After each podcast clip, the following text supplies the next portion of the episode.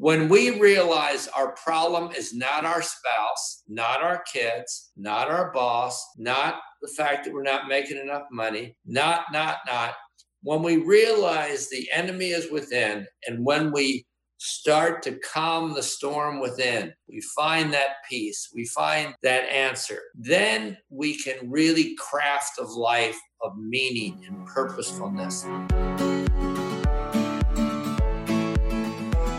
Welcome, everybody, to another episode of Be More Well with me, Jeff St. Pierre. This is episode 17 with author, Georgetown professor, founder of Path North, and so much more, J. Douglas Holladay. Thank you so much for taking some time out of your day to listen. Be More Well is a wellness focused podcast where I speak with both physical and mental health professionals, athletes, coaches, musicians, trainers, and most importantly, people just like you and I. My mission here is to bring you information, knowledge, and stories from others about how they found their path to wellness so you can find your own personal journey. We're going to hear from people about their journey to wellness, as well as hearing from people who have great advice for everyone as they try to find their own path.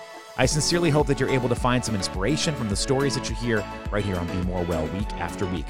Success. It's something most of us are searching for, right? Everyone wants to succeed in one way or another. So, what does success mean to you? What does it look like? Well, success looks a little different to everyone because it can be based on what's going on in life. For example, how many people have you known who thought their life was over at 30 when they weren't married and didn't have kids? I can certainly think of a few. To them, a version of success was starting a family at a young age. I've also known a lot of people who view success as a high powered job with lots and lots of money. You know, that job on the upper levels of the building with the corner office overlooking the city kind of thing. But one thing I tend to notice, and so does today's guest, is that people with these views of success never seem to be happy, even when they get that corner office, so to speak. Then they want an entire floor to themselves. When you ask most people how much money would make them happy, it's almost always double what they're already making. All of this despite research that shows time and time again that more money does not necessarily add happiness to your life, but it does tend to take time away from your family, your hobbies, and the things that truly make you enjoy life. You might be surprised to know that some of the richest and biggest business people in the world are miserable. They've got all the money anybody could ever ask for, but they've sacrificed friends and relationships or time with loved ones to get there. That money they have, yeah, it can't buy that time or those relationships back. The work life balance is so important, but it seems to be the first thing that people sacrifice when they think it will take them on to the next level. So, my guest today is J. Douglas Holladay. He's written a new book called Rethinking Success Eight Essential Practices for Finding Meaning in Work and Life. We had an incredible conversation about how to redefine the word success because it can mean so much more than all those traditional things that we brought up to believe. Before we dive into the interview today, I just want to take a second to ask you to subscribe to this podcast on whatever platform you're using, if it's Apple Podcasts, Spotify, iHeartRadio app, whatever. Please subscribe so you'll be notified of future episodes. Also, please feel free to leave a rating and comment. Those really help the podcast powers that be notice that people are listening, and it could help others find Be More Well. Douglas Holladay, it is great to talk to you. How are you, sir? How are you, my friend? I am doing very well. Uh, thank you for doing this, and thank you for being flexible with the uh, change in schedule. I wanted to make sure I had time to really dive into the book and pull some stuff out of it. Absolutely.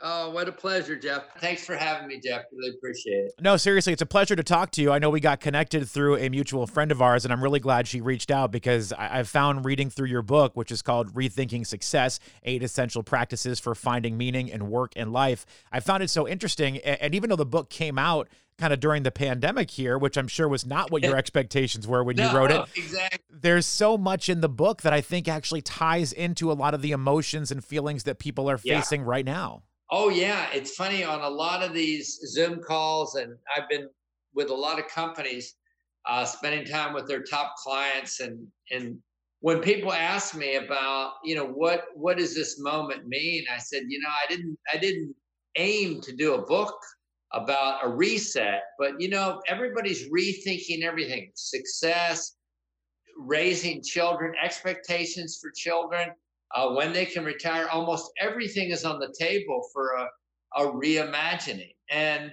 that's terrifying, but can be a good thing if you handle it properly. Well, before we dive into this book here and talk a little bit more about the work that you've put together, Doug, why don't you tell people a little bit more about yourself, what your background is, and why you're a good person to have this conversation with? Well, you know, it's funny. I uh, I cite a lot of people in there that are recognizable people, and it's not it's not Jeff to drop names. I figure if if people know that iconic names like DuPont mm. or Rockefeller or Steve Case, or whatever, are struggling with self worth and identity and loneliness, it almost like the the the illusion that some people have it all together comes crashing down. And so so I think I've had it's it's kind of like the Hamilton musical. There's a, I think a song in there talks about I just want to be in the room. And I think the difference between me and some of these other people, like a David Brooks, who's a friend, or Adam Grant, they're all great thought leaders. Uh, they're number one, they're much smarter than I am. But number two, I've actually been in the room, really being in the conversation at the at a pretty significant level. So I think, in a funny way, I bring kind of a an academic's eye, but a practitioner's experience to the party. So, one big thing that you talk about here, and really where I want to focus a lot of this conversation, is just kind of this work life balance idea, because I think that kind of thing has been lost for a lot of people, uh, especially over the yeah. last decade or so. I just think we've all gotten so engrossed in this idea of what success means and how much work we have to put into that. And I, I really do think you debunk a lot of that in your book, which is great. Yeah. And hopefully people can take some stuff out of there. But you talk about a couple people right from the beginning that are very successful folks. Uh, one in particular that sold his internet company Minecraft for uh, an ungodly amount of money, but still wasn't yeah. happy after he had that money. And there's one like one quote or phrase that I see in the book that says, How did I get here? And that just seems to be sort of an underlying theme throughout the entire book. Yeah, yeah. So I, I juxtaposed two people who had a wake up call. Mm-hmm. One was the founder of Minecraft, sold for 2.5 billion. And I start the book, as you know, with some of his tweets about, you know, I'm I'm here able to do whatever I want in a private island, partying with the rich and famous. Never felt more lonely in my life. Mm. And then you have so we don't know how his story is going to end, but it it's it doesn't look promising for a 35 year old to be introspective, but not knowing where to go. Then the other is another friend of mine is Ted Leonsis, who owns all the sports teams in DC, the Caps and the Wizards and all. He talks about at 28, he had sold his uh, technology business to Steve Case at AOL and for 60 million. And at 28, he was on a plane flying into Atlanta and the landing gear wouldn't go down. And he realized as he's sitting there preparing for maybe the end, he's, he thought to himself, if I died now, I would not die happy. And he vowed to himself that he, if he survived this, that he would go on a journey to find out how to bring happiness and more meaning to his life. These wake up calls, which we all have, it might be a divorce, a betrayal, a health scare, a kid that's addicted to opioids, whatever it is, these are wake up calls, as C.S. Lewis called these, you know, these are signposts that, in a sense, point beyond themselves. And if we allow these things they will take us to a better place or they take us to a dark place. It's up to you.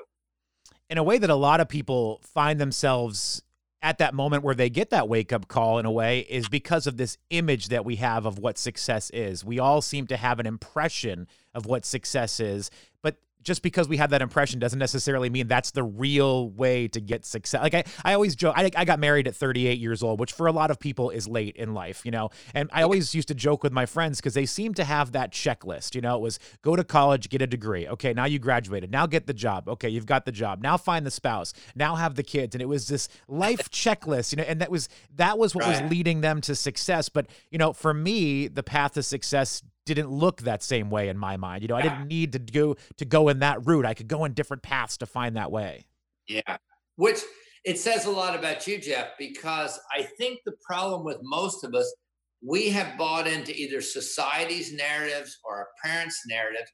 As you know, in the book, I talk about we're all born into a story, which Peter Buffett Warren Buffett's son told me that that you were born into a story. That story is dictating how you view success.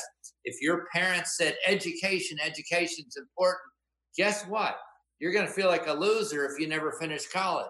If, if, if financial security and never being in debt is what you were told since you were three or four, that's going to be a narrative. If there's a lot of anger growing up, so you you know all these pictures we have of reality we got from someplace. So what you need to do in my mind is pause, look at those things and say, now I have a choice here.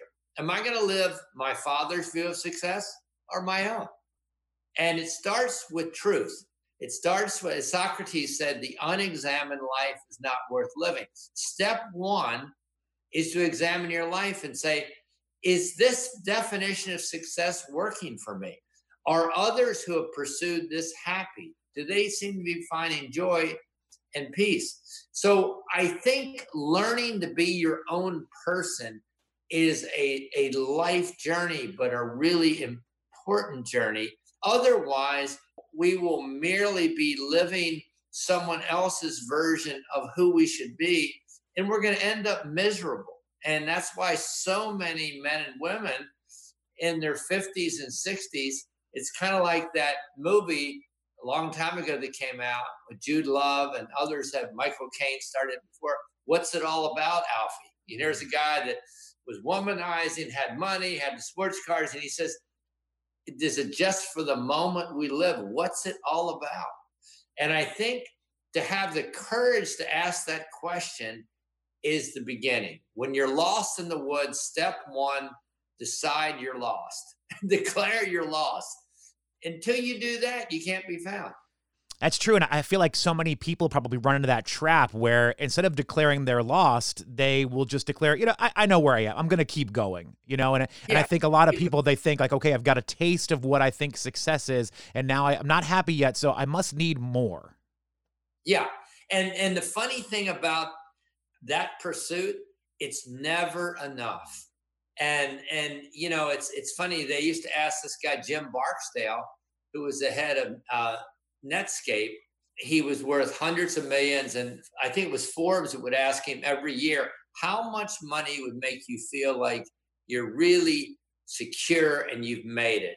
First it was 100 million, that was 250 million, that was a billion. And when he got to be, I think, the third wealthiest person in the world, they asked him, so you have all this money, you have the security, you have billions of dollars. You know, is it enough? And he said, Well, for one day, just one day, I'd like to be richer than Bill Gates. But he said that'll never happen.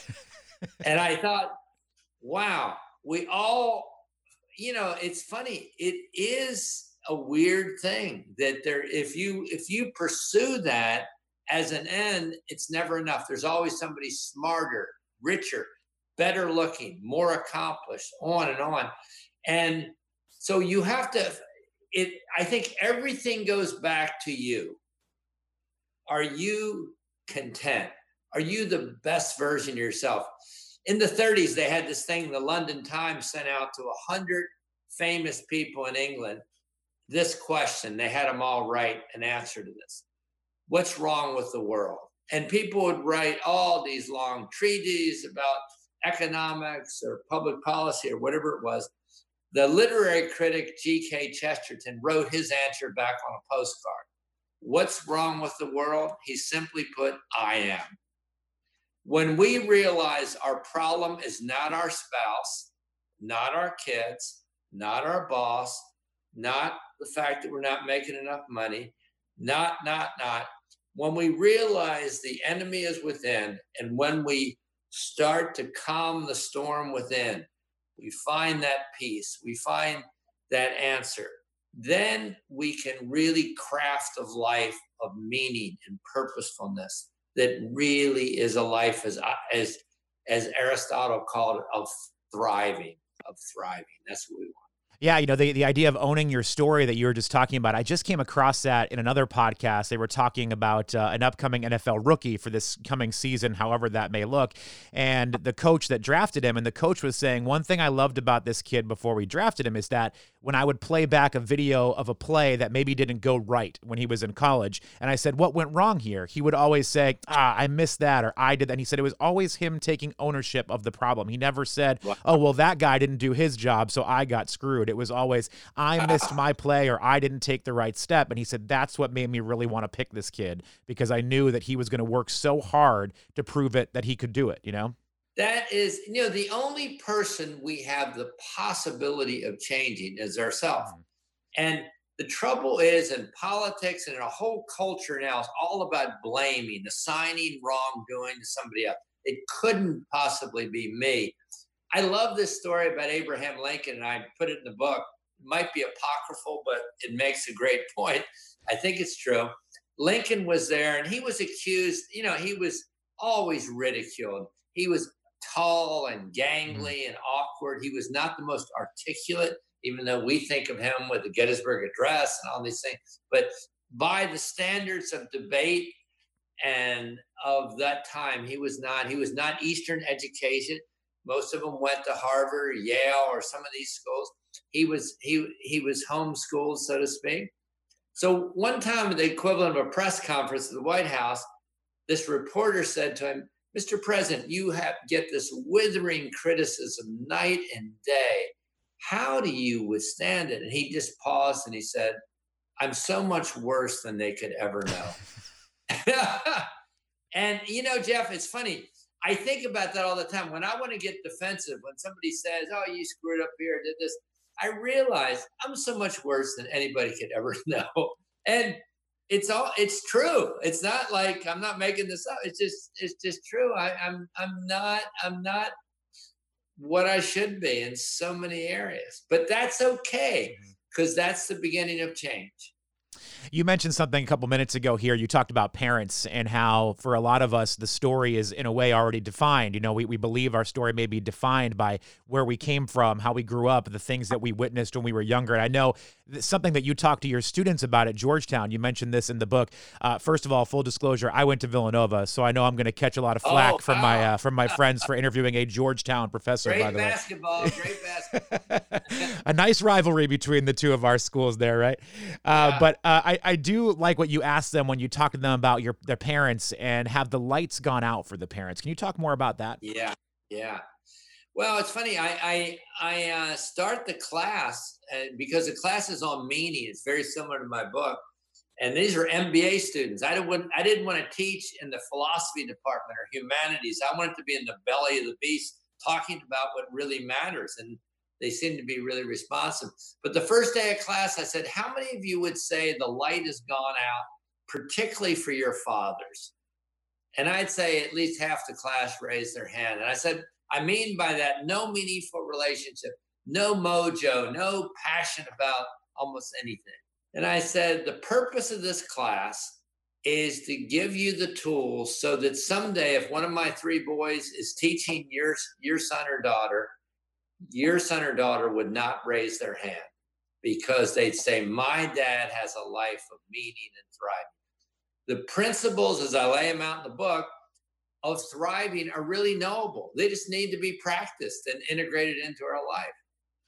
It's interesting because I do think that in some way, and maybe it's a backwards way, but I think my story has, in a lot of ways, been laid out by my parents. My parents did a great job with what they were given. We didn't have a lot of money. They worked really hard to provide for the for their kids and and for the family. Uh-huh. So I have no criticism of them, but I always told myself I wanted something different. You know, so I did things yeah. a lot of a lot of ways differently than my parents. Uh, and so even though I'm doing the opposite or trying to do the opposite of what they did, I feel like I'm still kind of kind of riding that wave from my parents. You know what I mean? absolutely. And Jeff, that's that's a great observation yourself because I think we either buy into their story or we we rebel against it. Freedom comes when we can pick and choose. When you are in a you are in a position where you can say, you know, this this definition's okay. This piece of the puzzle's okay. But first, you have to become your own person and realize what are the drivers in your life? Why are you just why are you never enough? When you ask somebody, it's funny when you when you start getting this thing and you ask, you give somebody a compliment, they always say, "Oh, that was not that great," and you know, it's so much of the way they were brought up that, "Oh, you got an A minus, uh, Jeff. Why didn't you get an A?" You know, it's like so. It's like if we've grown up with this, "I'm never enough." Guess what? We're never going to feel enough, and guess what else? That's how we're going to raise our kids it says in the Old Testament, the sins of the fathers are visited upon the third and fourth generation. These things don't go away, they're transmitted through generational. You mentioned a second ago the eight practices that you have in your book, and we've already kind of touched on a couple of things here. But one of the big ones that seems to, even though it's basically number two of your practices in the book and maintain deep connections in your core relationships, that story comes up in a lot of the different practices that you offer. Yeah. and it's about uh, you talk about loneliness being very detrimental. You talk about connection to not only relationships in your life but also your community and different people around you. That stuff especially nowadays with people being a lot more secluded uh, with the pandemic and all of that it, it seems like it's so much more important to recognize how detrimental not having those connections can be we are a lonely populace. Like in the 70s, there was a book written by Vance Packard called A Nation of Strangers. Fast forward in the 90s, Robert Putnam at Harvard wrote a book called Bowling Alone. He used bowling as a metaphor. It used to be a team sport, used to be very much a part of the central to a community, bowling leagues if you go to a bowling alley now or a movie theater, interesting, half the people are alone at least. PTA attendance is way down. And Putnam is describing these things. These are reflection of a society that's getting increasingly fragmented. Vivek Murthy, the last uh, Surgeon General, he he identified not smoking, not obesity, but loneliness as the major health crisis of our time. So the pandemic has only exacerbated this. Suicide is way up. So many people don't have a friend. They don't have anyone they can confide in. and we we think we're connected because of technology, but the people really know us. Do we really have people for the journey that accept you and are there for you? That's that that takes a real investment in vulnerability. Jimmy Kimmel said on his show many years ago when Facebook started to take over the world and to get a lot bigger. And he was talking about people who thought they had a lot of friends because they would have three or 400 friends on Facebook. And he was said, You don't have three or 400 friends. Go ahead on Facebook and tell people you need help moving. Then you'll find out how many friends you actually have. That's great. That's exactly right. You know, this idea of we're all so connected and what we've done in a funny way, Jeff, is we've turned relationships into a commodity. I always say to my class, don't use the term networking around me. Because what networking implies is this amazing mystery of relationships is turned into a commodity mm-hmm. where I want to relate to you so that I can use you for my purposes. You know, the wonder of this thing if you the measure you give is the measure you get. If you care about people it will come back to you. It will come back to you. But if you use people that you'll you'll get the fruit of that too. People won't trust you. Why is he calling? Oh i know. He wants something what do you say to people that, uh, as, as you just said, if, you care about people, it will come back to you? What do you say to people, though, that have a hard time waiting for it to come back to them? It doesn't always happen instantaneously. So sometimes you can put all yeah. the effort into it, but not necessarily see the return. And, and that can be frustrating to some people. It can be frustrating, but you have to take the long view. And I think you get it from other places. If you were a giver, it comes back to you. It might not be from that very person, but people will sense that about you and they want to contribute to that. They want to be helpful and they they will they will do they will do things that are amazing. They will they will encourage you. They'll show up for you. I mean i bring i'm, I'm ready to start my mba class again and i bring all these rock stars in. Chairman of johnson and johnson the chairman of Young and Rubicam all these global companies. And they say to me when i was when we were doing this in person, they'd fly down at their own expense and they'd spend the day with the students. Why did they do that, Doug? And I said, Well, I rarely ask them for anything, but I try to show up for them. And when you do that, when you do ask, they want to be there, but it should be almost a five to one ratio. It's funny. This guy, John Gottman, who is a relationship expert, very well known, G O T T M A M, teaches at the University of Washington. He has studied relationships and what makes marriages and relationships work. And he calls it, it's kind of a five to one ratio. And it I find this exceedingly hard, but I think he's right. He said for a relationship to really thrive, you have to have five interactions where you're giving to everyone you get. Hmm. Wow. You think of that in a marriage, how hard that is to think about your spouse all the time and give and give and give and hope you get one thing back. But that's the ratio. He says, otherwise, you deplete, you don't have relational capital. He can tell by meeting with a couple for 30 minutes whether they're going to make it, whether they have this treasure chest of built up goodwill that comes from just doing things for each other all the time. And that's true in every relationship. Being attentive, mm-hmm. caring about what they care about, you know, about their children, knowing their names, knowing their challenges, asking about them. It's amazing sometimes how, I hope this comes out right, how difficult life can be to navigate. You know, like you just said, it takes five to one. And for a lot of people, that sounds like a lot of work, you know. And yeah. I was interviewing the author of a book. I think the book was called The Power of Bad, uh, came out a few months ago, and uh, largely talking about how negative uh, things in our life stay with us a lot longer. And they have a ratio, I think it's four to one, where it takes four really positive experiences to outweigh one bad experience because your brains are just yeah. kind of wired to remember those negatives. And it's just another, yeah. it's like, it just seems like it's so much work to have that happy life, you know. But no, you're but, right. But it's worth but, it. But it is. And Jeff, you're you're raising a great point because I have a whole a whole section in the book on gratitude and why that's important. Neurologists tell us that you need to be grateful to really mm. identify positive things. Like none of us need to make a list of the things that suck in our lives that aren't working. We we're living with those all the time. You have to fight to put down every day what am I grateful for? The small things, a, cup of Italian dark roast coffee, write it down. So I urge people to write three or four of these things every day. You might not make it, maybe it'll be three times a week you'll do it, but at the end of the year, you'll have hundreds of these things. They affect your brain, they affect the way you think. You, you, I, I think this is a powerful idea. You become what you think about. If you want to know why you're cynical, why you're negative, why you're caustic, it's because what you think about are those kinds of things.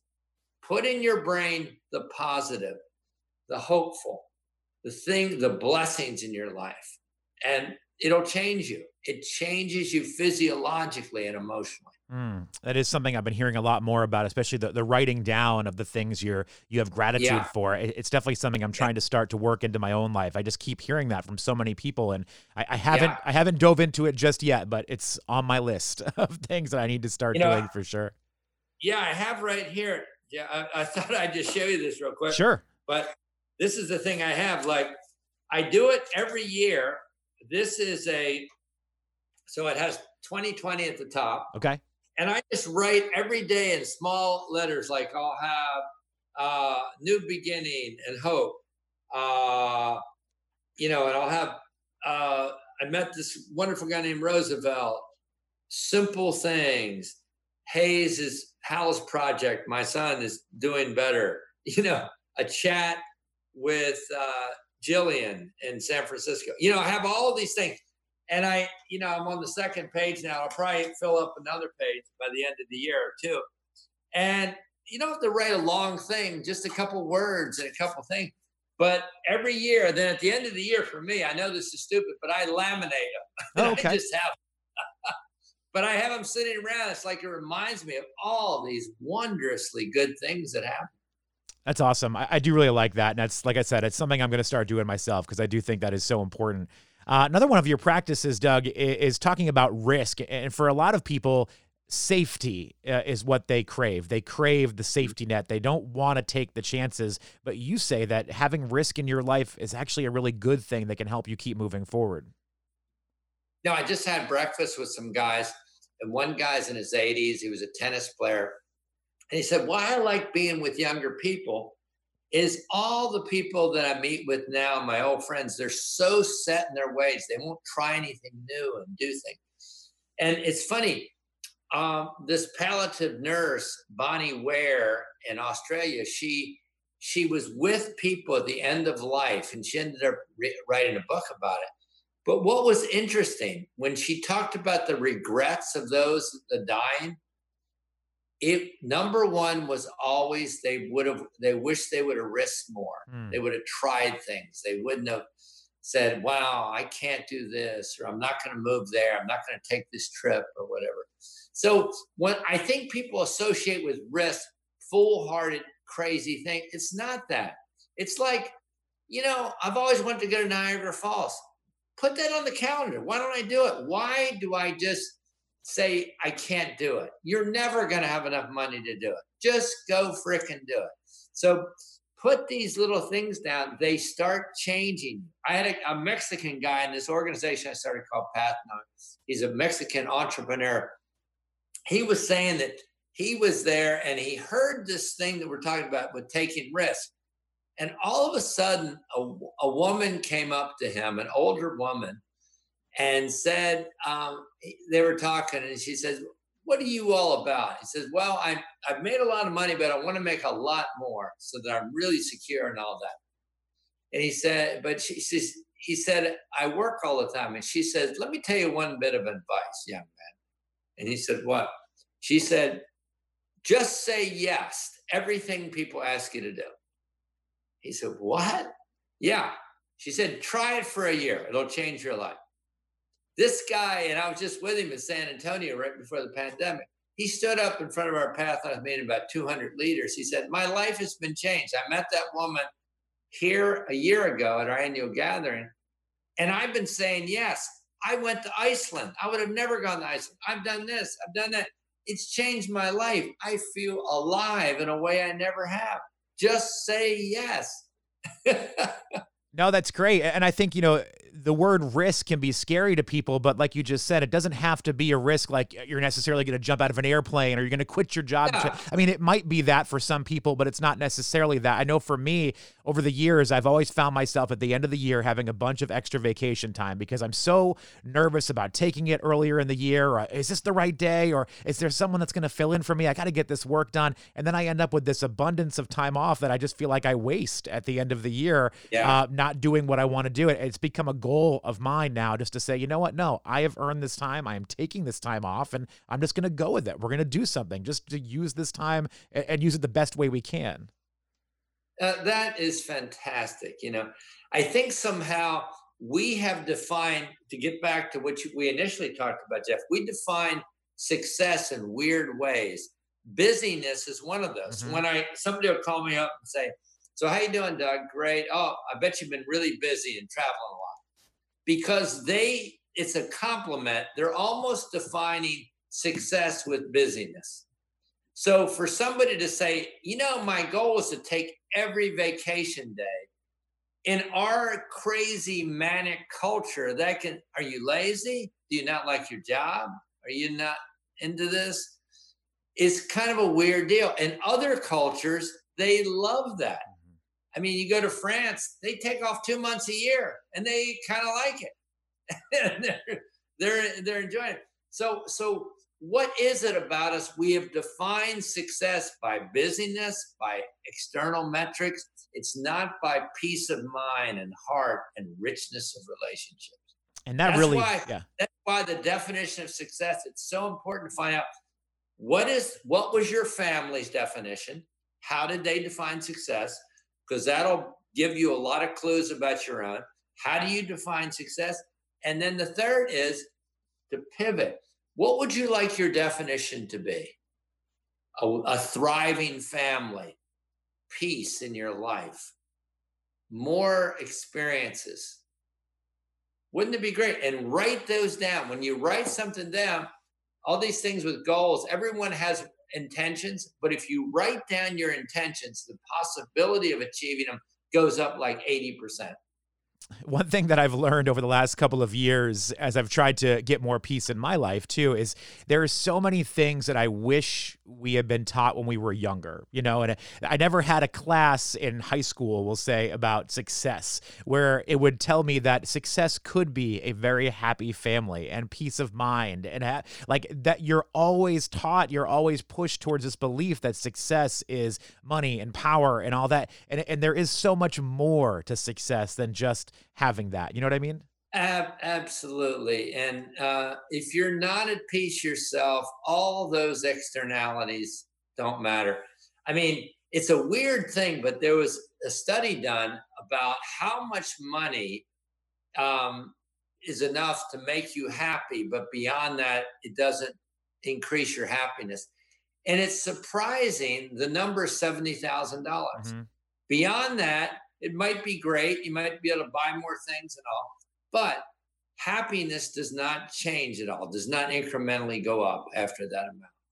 When I first heard that uh, statistic, it was fascinating to me. It blew my mind. I was like, I'm actually kind of close to that. And uh, it's scary because it, you still think there's so much more. You're mentally, so many people are mentally trained to think that it's a million dollars or it's $10 million yeah. or whatever, but it doesn't need to be that to still be a very happy and successful person.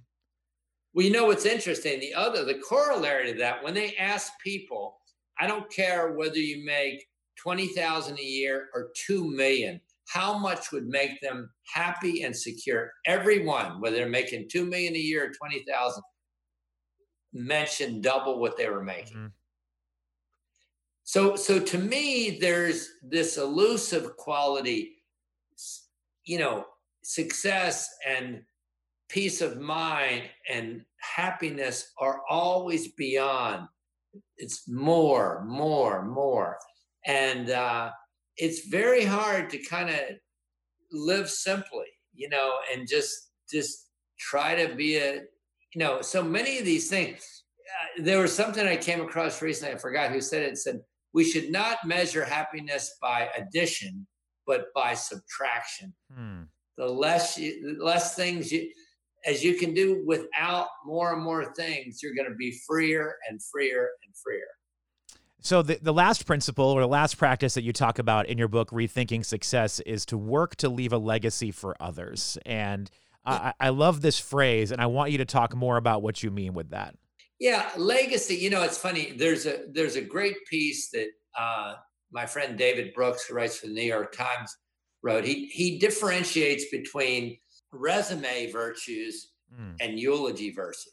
Resume virtues are the things, you know, where I went to school, my net worth, my kids, my house, my houses, my travel, all these externalities. The the um, virtues when after you die, you know, your eulogy are who you were as a person. Did he care? Did he show up? You know, what was what was the real story? And and the intrinsic value of this person. Most of us spend most of our time on the resume virtues and not on the eulogy virtues.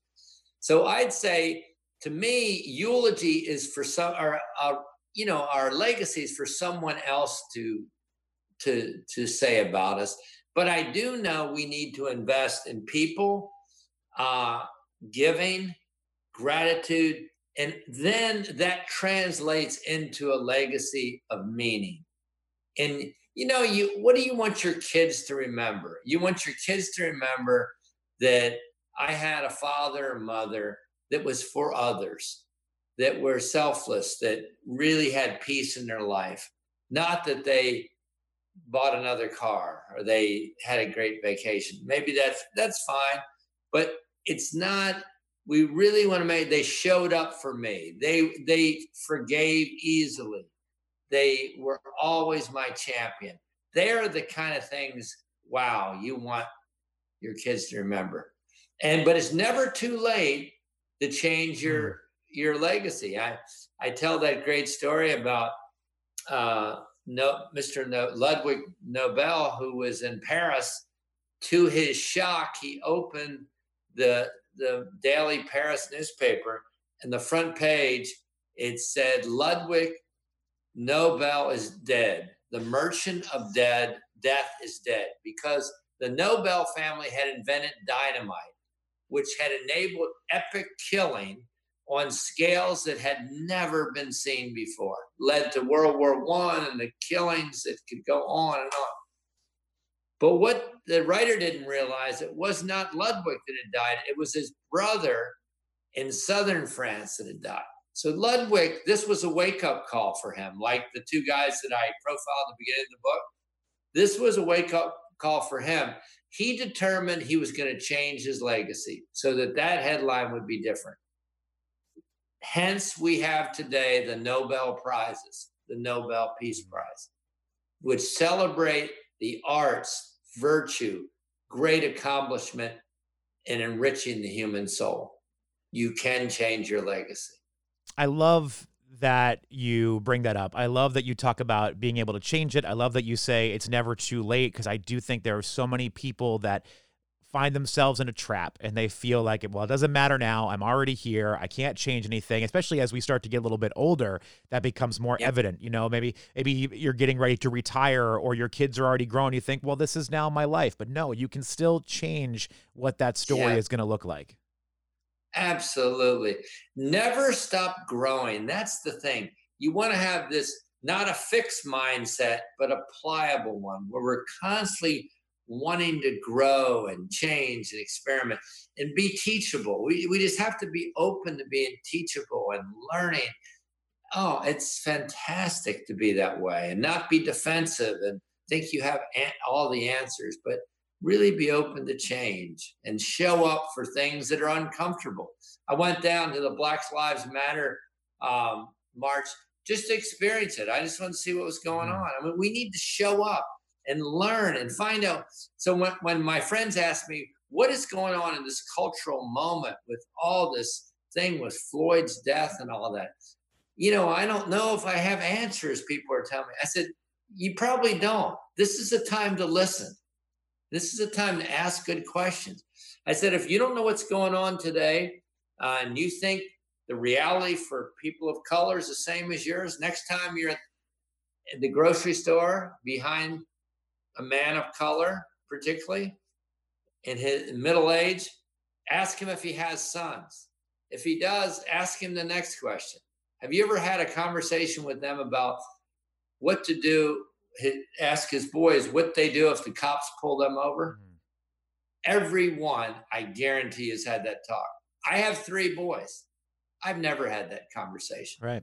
There are two realities in America, and we need as white privileged people not to be defensive, but just to learn what is it like to have had a great uncle that was lynched. I just want to understand the the horror and the pain and the fear that comes with that story. We, we were talking earlier about loneliness and how social media can make us feel even more lonely despite the fact that we think we're more connected to people. And I, I feel like even in this cultural moment that is becoming so much more evident because so many people are willing to sit on their phone or their computer or whatever and get into a shouting match with someone over the computer through some social media versus actually going outside and having that conversation or witnessing life as it's happening and experiencing the world around them. They're so quick to jump on there and and post some angry thing, you know, without actually getting out into the world and understanding what's going on all around yeah. them. No, you're you're right. It, that's where I keep saying the only person you can possibly fix is yourself. And so much of this anger is inward, but we direct, it's much easier for me to get mad at my spouse or my kids or someone else when really I need to pause and reset and say, wow, look at me. I, I need to become a better version of me. Well, Doug, this has been a, an absolute pleasure chatting with you. I mean, there there's so much in this book. Again, it's called Rethinking Success: Eight Essential Practices for Finding Meaning in Work and Life, and uh, it's really opened my eyes to a lot of things. And uh, I think I'm going to take a lot of practices out of this into my daily life now, and, and really try to move forward. Because, as we said at the very beginning, if someone wasn't listening the entire time, success can mean so much, but I feel like for so many people, there's just that one definition that we've all kind of fallen into. Yeah. But there are so many different levels of what success can be. And when you open your mind to that, man, life can be very different. Oh my word. You're ab- absolutely. It's once you open this up and realize you don't have to have all the answers, you don't have to fix everybody. You know, when you keep coming back to me, how do I become the best version of me? That's it, when people say, What's the most important thing I could do for my country or my family? I'd say become the best version of you. Mm.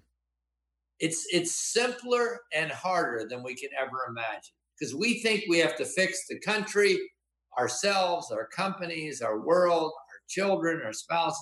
No, that's too much work. Just work on you, and the fruit will be changed relationships with everyone.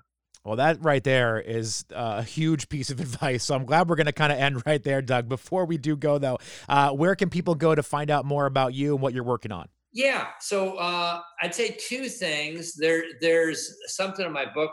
I have never heard of this. We call it a landing page. Okay. Which is Doug Holladay, H O L L A D A Y dot com, and it'll have a lot of the interviews I've done with different people. And the book, you know, Rethinking Success, they can get on Amazon. It's published by HarperCollins in different ways, and um, it's a pleasure. I there's also a website. I started a nonprofit for leaders that find themselves disconnected and lonely. And it's called um, Path North, mm-hmm. P A T H N O R T H. And it's we explore together the unintended consequences of success, which can be isolation and disconnection. Well, so much great stuff, Doug, and uh, I really appreciate you taking some time. I know I, I held you up here a little bit, but uh, so much great information that I hope people take with them. And uh, thank you. I, I wish you the the most success and the most happiness as you continue on. well, and you as well, my friend. Thank you, Jeff. I really appreciate it. Big thank you again to J. Douglas Holladay for giving us some time. If you want to learn more about his work, you can check out his book, Rethinking Success. It is a great read and really interesting stuff. It's definitely put a lot of things into perspective for me. And thank you for listening to episode 17 of Be More Well. Don't forget to subscribe and be sure to follow us on social media at Be More Well Podcast on Instagram and Be More Well on Twitter.